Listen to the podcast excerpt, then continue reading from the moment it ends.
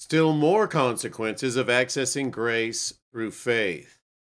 Who through faith escaped the edge of the sword, out of weakness were made strong, became valiant in battle. Hebrews 11:34. Good morning, good morning. Today is the 13th day of November. It is Monday. Currently 45 degrees and sunny here in Stockbridge. Uh, looks like a high of 67 degrees and sunny today, and so uh, looks like to be a nice fall day still. Winter's not here yet. Praise God. And uh, let's uh, pray and we'll get into our lesson. Heavenly Father, we thank you for this day. We thank you for being our God. And Lord, we just ask for your power, your spirit to come upon us right now, Lord, that you would uh, guide us and lead us, Lord, and empower us to follow you today. Exactly what you want us to do, Lord. Let us hear you. Let us follow you. Uh, Lord, we ask for your kingdom to be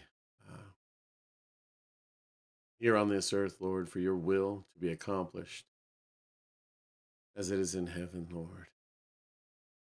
Lord, we ask for your provision that you would provide for us everything we need, like you always do, Lord. Love you and we praise you and we thank you, Father, for being our God. Guide us right now. In Jesus' name we pray. Amen. All right, since we're still in Hebrews 11, we have First John chapter 3 this morning. See what kind of love the Father has given to us, that we should be called children of God. And so we are.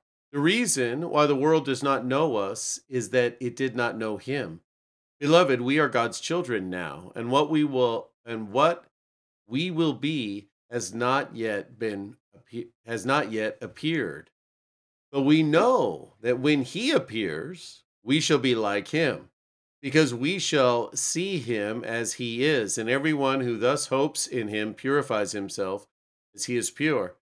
Everyone who makes a practice of sinning also practices lawlessness. Sin is lawlessness.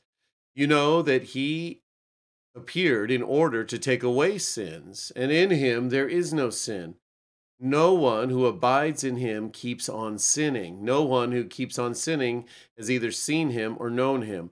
Little children, let no one deceive you. Whoever practices righteousness is righteous, as he is righteous. Whoever makes a practice of sinning is of the devil, for the devil has been sinning from the beginning.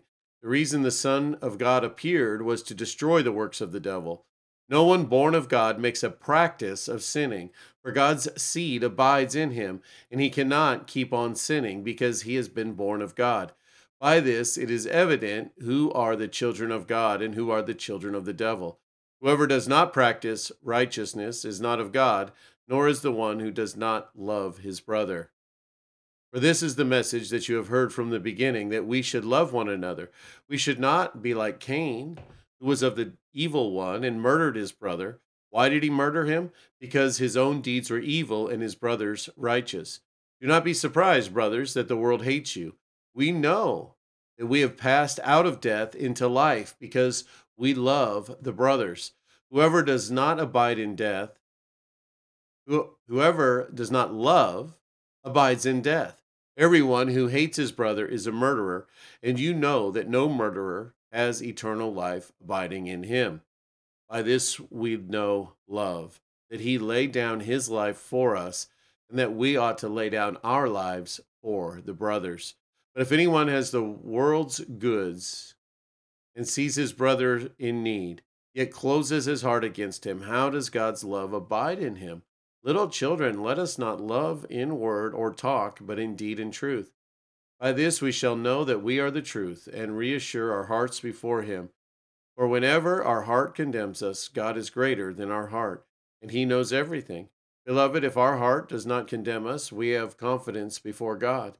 Whatever we ask, we receive from him because we keep his commandments and do what pleases him.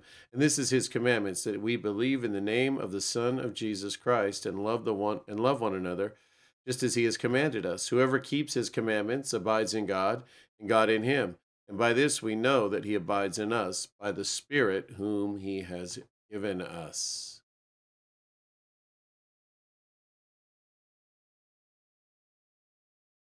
Still, more consequences of accessing grace through faith. We have seen that by trusting in the Lord, his people subdued kingdoms, worked righteousness, obtained promises, stopped the mouths of lions, quenched the violence of fire. Hebrews 11 33 and 34. Other testimonies indicate that there are still more consequences of access, accessing grace through faith. By faith, some of God's servants escaped the edge of the sword. The prophet Elisha experienced this. The king of Syria sent his army to encompass the city.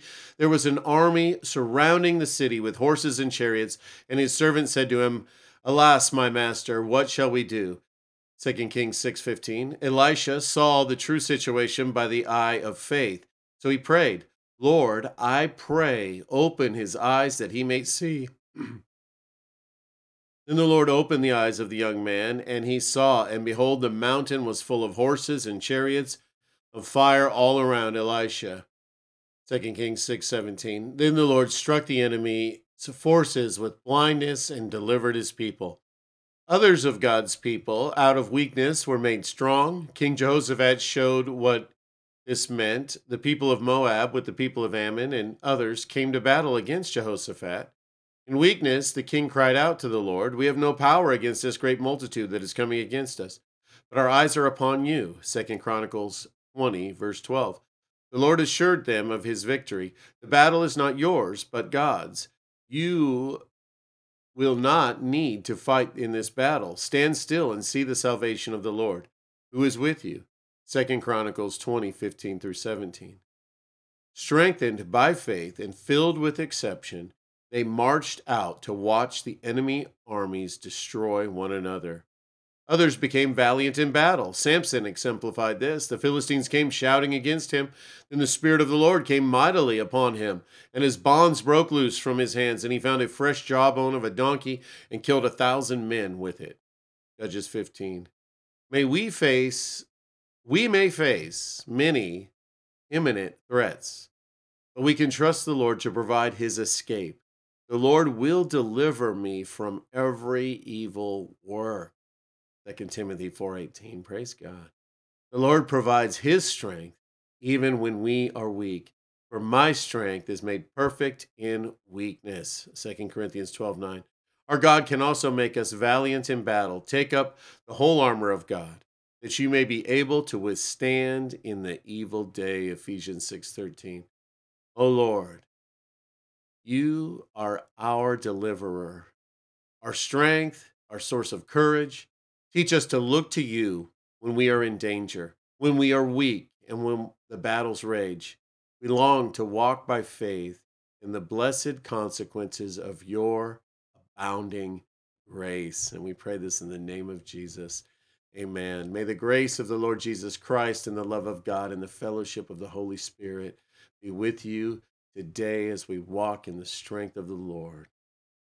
Have an amazing day, guys. God bless.